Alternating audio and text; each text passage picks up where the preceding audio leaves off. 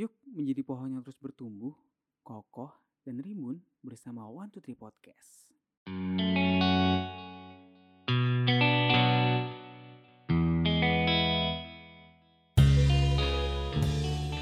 Halo, selamat datang kembali di One Two Three Podcast. Gue Ayas dan ini konten gue terbaru namanya Diatri, Diatri ya, Diary Tri. Jadi gue ngebuat ngebuat konten ini karena ini tuh semacam diary nggak tahu ya gue bakal buat per bulan atau per dua bulan atau per tiga bulan ya gue nggak tahu tuh. Tapi ininya gue tuh pengen melihat diri gue sendiri seberapa banyak sih gue berkembang walaupun mungkin dikit dikit dikit banget gitu ya. Karena mungkin di konten gue yang kayak surat untuk keluarga atau di podcast yang biasa ya kan gue campur-campur tuh antara konten gue sendiri yang gue buat idenya dan gue dapat dari orang lain. Dan di sini ini cuma gue doang. Cuma isi pikiran gue yang aneh. Yang gue berkaca lah. Karena kayak gue ngomong diri ngomong sendiri tuh gue kayak ngomong sama diri sendiri aja gitu. Seberapa jujur gue dengan diri gue sendiri. Uh, ini gue kan terbitin di umur gue 25 tahun di tanggal 30 Juli 2021. Happy birthday to me. Selamat ulang tahun buat diri gue sendiri. Gue sayang gak sayang lu, gue benci lu. Tapi terima kasih udah kuat, udah ngebarengin gue sampai di umur gue 25 tahun dengan berbagai hal yang cukup-cukup susah sedih bahagia, senang dan tertawa. gue pengen ngutip sih. Karena di umur 25 tahun ini gue semacam semakin memahami soal hidup. Dan gue yakin sih orang-orang yang lebih tua dari gue, atau mungkin ada yang lebih muda dari gue, mungkin ada yang lebih paham soal kehidupan ini. Tapi gue pengen ngutip aja sih kata dari Sohogi. Dia aktivis keturunan Tionghoa yang ya dia hidup di era Orde Lama. Sayangnya dia meninggal di umur 26 tahun, tahun 1969. Tapi gue nggak pengen bilang sayang sih karena dia meninggalkan buku yang punya banyak manfaat ke generasi-generasi sesudahnya. Gue pengen ngutip gini, dia pernah ngomong, entah ini gue nggak tahu ya, entah ini di bukunya atau entah tulisan yang mana. Pokoknya gue nemu aja. Semoga ya, semoga ini benar. Karena gue nemunya di internet. Jadi dia bilang, hidup adalah soal keberanian, menghadapi yang tanda tanya, tanpa kita mengerti, tanpa kita bisa menawar. Terimalah dan hadapilah. Ya gue sempet takut sih. Sempet takut dan terlalu terburu-buru untuk bahagia. Selepas masa SMA, kemudian kita lebih memiliki kebebasan, tapi ternyata uh, keegoisan kita untuk memahami diri sendiri, untuk mencapai sesuatu yang kita nggak nggak punya stepnya dengan baik itu ternyata nggak baik juga. Jadi kayak gue agak bebal dengan orang tua itu juga nggak baik juga karena nasihat-nasihat mereka dari orang yang lebih tua dari kita itu penting. Perspektif bandingan aja sih dari keegoisan kita. Tapi bukan berarti kalau kalian punya impian-impian besar dan kalau itu realistis untuk diciptakan, wah bagus. Intinya sih gue pengen berterima kasih juga ke bokap nyokap gue, ke saudara-saudara gue yang udah setia menemani gue, memberi nasihat-nasihat walaupun gue kadang agak keras kepala atau gue hanya cuma sekedar mendengarkan. Tapi nasihat-nasihat itu semuanya masuk lah, karena di suatu momen itu teringat banget. Karena gue beberapa tahun ini kan menghadapi banyak hal yang cukup menyusahkan, gak susah sih sebenarnya. Guanya aja yang cupu, gak cupu. Tapi di luar sana banyak yang lebih sakit dari gue, tapi dia lebih kuat dari gue. Itu dia. Gue gak lebih kuat dari mereka. Karena kemampuan gue untuk menerima sakit hanya segini. Tapi dulu dia sakit. Karena kalau di Al-Quran itu kan, la yukalifullahu nafsan illa usaha, ya kan. Jadi nggak ada beban yang diberikan melebihi batas kemampuan kita. Jadi saat ini batas kemampuan gua ya segini. Dan gue terima kasih aja ke Allah Subhanahu wa Ta'ala yang udah memberikan gue ujian, yang sebenarnya itu adalah nasihat tersirat yang ya gue gue ambil pelajaran aja seperti itu. Karena kalau gue nggak bisa menerima dan menghadapinya, maka ya itu bukan hidup. Karena emang hidup itu kan penuh tanda tanya. Ada nggak sih orang yang benar-benar yakin dia bakal menghadapi step-step kehidupan di masa depannya seperti ini, seperti itu? Nggak ada. Karena ada takdir-takdir yang kita tuh nggak bisa megang ceritanya. Yang ceritanya itu hanya Allah Subhanahu wa taala aja yang tahu. Dan gue bersyukur gue udah sampai di momen ini, di posisi ini, di umur 25 tahun ini dengan menghadapi banyak hal. Terlalu banyak apa ya, kalau kata kakak gue itu kemarin, mungkin gue bukan rebel, bukan agak nakal, tapi gue lebih banyak mencoba. Ya, pujian yang baik daripada dibilang gue nakal atau gimana ya. Dan ada kata Sohoki juga yang cukup menarik bagi gue. Kata dia gini, bagiku ada sesuatu yang paling berharga dan hakiki dalam kehidupan. Dapat mencintai, dapat iba hati, dapat merasai kedukaan. Ini komplit sih sebenarnya. Mungkin ada menambahkan atau mengurangi silahkan. Tapi gue bersyukur gue bisa mencintai setiap momen yang sempat gue benci. Orang-orang yang cukup menyakitkan bagi gue, mengkritik dan lain sebagainya. Tapi gue bisa, bisa mencintai mereka karena ternyata apa yang mereka berikan ke gue adalah sesuatu yang baik. Dapat iba hati. Gue pernah gini sih, ada orang, ada orang minta-minta gitu. Terus gue tuh nggak tergerak sih awalnya. Terus gara-gara dia itu ngasih duit ke orang itu, gue tergerak. Dan gue doain aja sih, ya Allah, cukupkan orang yang membuat gue ngebantu orang itu juga. Jadi gue tergerak gara-gara dia. Gue doain orang itu. Orang yang membuat gue tergerak untuk melakukan hal yang sama dengan dia. Padahal kalau gue lihat situasi dia nggak lebih baik dari gue. Tapi dia bisa terima kasih, bisa bersyukur lebih banyak dari gue.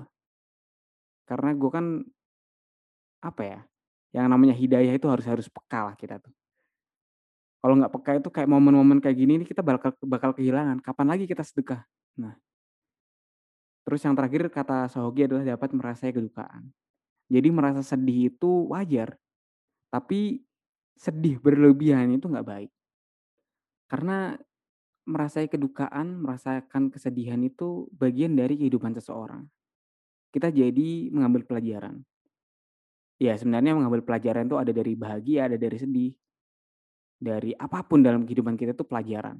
Jadi sepinter-pinter kita aja mengambil pelajaran itu. Ya sebenarnya pertanyaannya kayak gini sih. 25 tahun harus apa?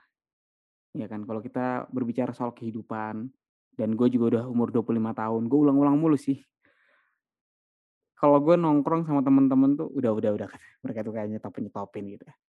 Karena emang 25 tahun tuh cukup krusial ya, karena udah seperempat abad dan teman-teman lu itu kan udah di level berbeda. Udah ada yang bekerja, udah ada yang punya anak, menikah dan berkeluarga lah intinya. Dan lu masih stuck di level lu sendiri. Dan sebenarnya itu tuh nggak bisa jadi tolak ukur kesuksesan seseorang. Makanya gue selalu begini. 25 tahun nih, lu harus ngapain? Apa target-target lu? Apa yang pengen lu perbuat? Ini berat. Karena apa ya, ini pertanyaan ini lebih mengerikan daripada kapan lu nikah. Ya, kapan lu nikah, kapan lu nikah. Itu lebih mengerikan. Karena banyak orang yang tanpa belum menikah ya, belum menikah tapi bisa memberikan manfaat. Nah, itu mereka udah lebih baik dari gue dan banyak banget yang lebih baik dari gue. Dan makanya gue sempet merasa apa ya, gue menghinakan diri sendiri lah. Lalu sampah. Gue sempet bilang gitu. Overthinking gitu ya malam hari berkaca-kaca gitu ya. Melihat langit-langit rumah itu siapa sih yang gak pernah ngelakuin? Ya mungkin ada sih, tapi itu gue ngelakuin gitu ya. Karena gue saking stucknya dalam menjalani hidup. Berprogres terlalu lambat. Di saat teman-teman gue kayak wah ini dunia cepet banget nih, dan gue yang hanya ada di rumah, yang aktivitasnya cuma gini gitu gini gitu, merasa gue tuh lambat banget progres gue. Tapi tetap gue harus apresiasi diri gue, karena udah bisa bertahan sampai sekarang. Makanya gini, ada gue selalu bertanya ke diri gue sendiri, bertanya ke Allah Subhanahu wa taala, kenapa ketika gue dikasih ujian hidup, justru Allah itu ngasih amanah yang besar ke gue. Kayak harus ngisi posisi yang penting di organisasi. Emang gue ada minusnya, susah menolak. Ya kan? Itu minus sih. Mungkin baik bagi orang yang merekrut, tapi kalau gue evaluasi ke diri gue sendiri, eh ini juga nggak baik sih buat diri gue sendiri. Dan gue mengambil pelajaran aja, ya jangan-jangan ada tipe-tipe orang yang kayak gue nih.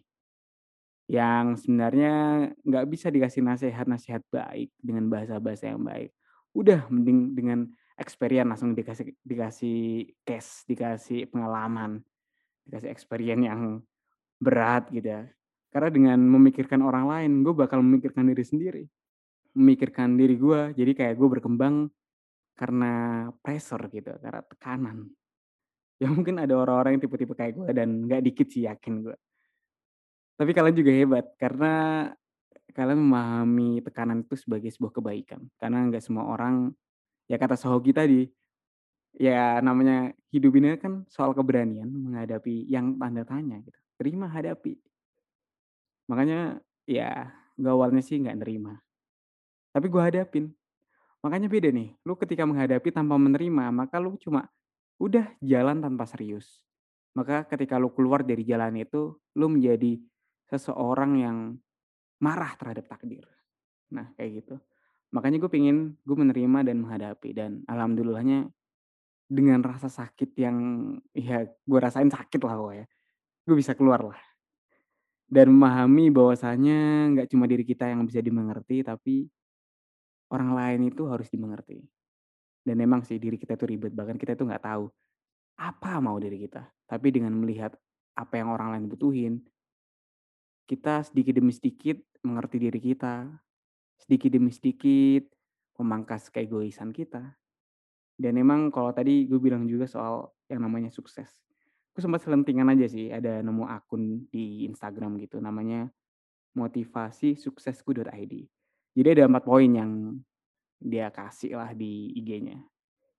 Jadi menurut dia ada orang-orang besar ya, orang-orang besar kayak Jack Ma DLL ya. Itu kayak dia harus bisa menyemangati diri sendiri, sepi tanpa merasa kesepian, mengerti bahwa tidak dapat dimengerti semua orang, dan menuntut lebih banyak ke diri sendiri. Ini empat poin yang cukup kritis. Ini cukup penting banget. Walaupun nggak tahu ada yang mungkin pengen menambahkan atau mengurangi silahkan, tapi alhamdulillah ya, gue nggak dapet yang nggak yang langsung mengkonsumsi berita-berita buruk, berita-berita kotor gitu, hoax-hoax yang justru gue dapet akun-akun kayak gini yang mungkin kelihatannya kayak nggak serius banget, tapi sebenarnya poin-poin yang disampaikan tuh cukup menarik karena kayak poin pertama menyemangati diri sendiri. Emang bener, siapa lagi gitu yang bisa menentukan takdir ini, jalan cerita kita, yang bisa menyelesaikan masalah kita kecuali diri sendiri. Walaupun contoh ya, kalian mungkin punya pacar atau mungkin kalian punya teman yang baik. Mereka itu cuma berapa persen dari kehidupan kalian yang bisa menyemangati diri kalian gitu. Sisanya tetap eksekusinya kalian. Makanya kalau pengen jadi sukses ya lu harus bisa menyemangati diri sendiri dan gua susah. Nah, gue bahkan sampai merasa gini, apa sih cinta ya gitu. Terus apa sih teman? Walaupun sebenarnya mencintai atau memiliki teman yang baik atau ya yang lain sebagainya eksternal lah pokoknya. Orang tua yang baik, saudara-saudara yang baik. Tetap aja eksekusinya itu elu gitu. Yang menentukan diri kita sendiri, kualitas diri kita sendiri ya kita kita doang gitu. Makanya ya wajar aja ketika gue semakin tua, ya gue harus menerima bahwasanya bantuan itu nggak benar-benar bisa digunakan. Makanya mungkin gue agak setuju, gue agak setuju juga bahwasanya kita harus menggantungkan semuanya kepada Allah Subhanahu Wa Taala, kepada Tuhan yang Maha Esa. Tapi sisanya tetap elu, ya kan? emang kayak gitu. Lu berdoa berdoa berdoa, tapi kalau lu nggak bergerak, ya dari mana datangnya bantuan gitu, hidayah. Dan kemudian sepi tanpa merasa kesepian. Gue udah merasakan kesepian yang, uh, gue bahkan takut sih merasa sepi. Tapi kan gue sering di rumah dan teman gue satu persatu pergi dan gue masih stay di negara yang sama. Gue melihat teman-teman gue udah pada kerja dan lain sebagainya, gue sepi.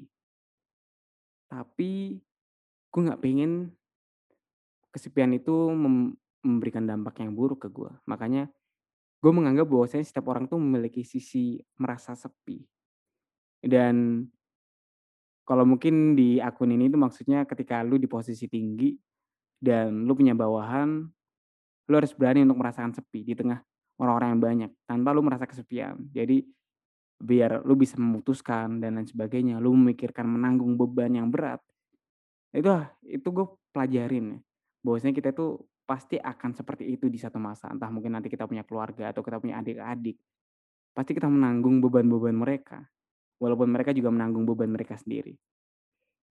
Dan kemudian yang ketiga, di motivasi gitu, mengerti bahwa tidak dapat dimengerti semua orang. Nah ini poin yang cukup menarik karena semakin lu tua, lu harus paham bahwasanya setiap kepala itu berbeda.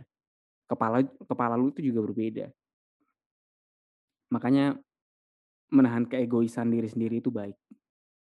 Tapi kalau emang lu punya ide baik, bagus dan logik buat dieksekusi, eksekusilah.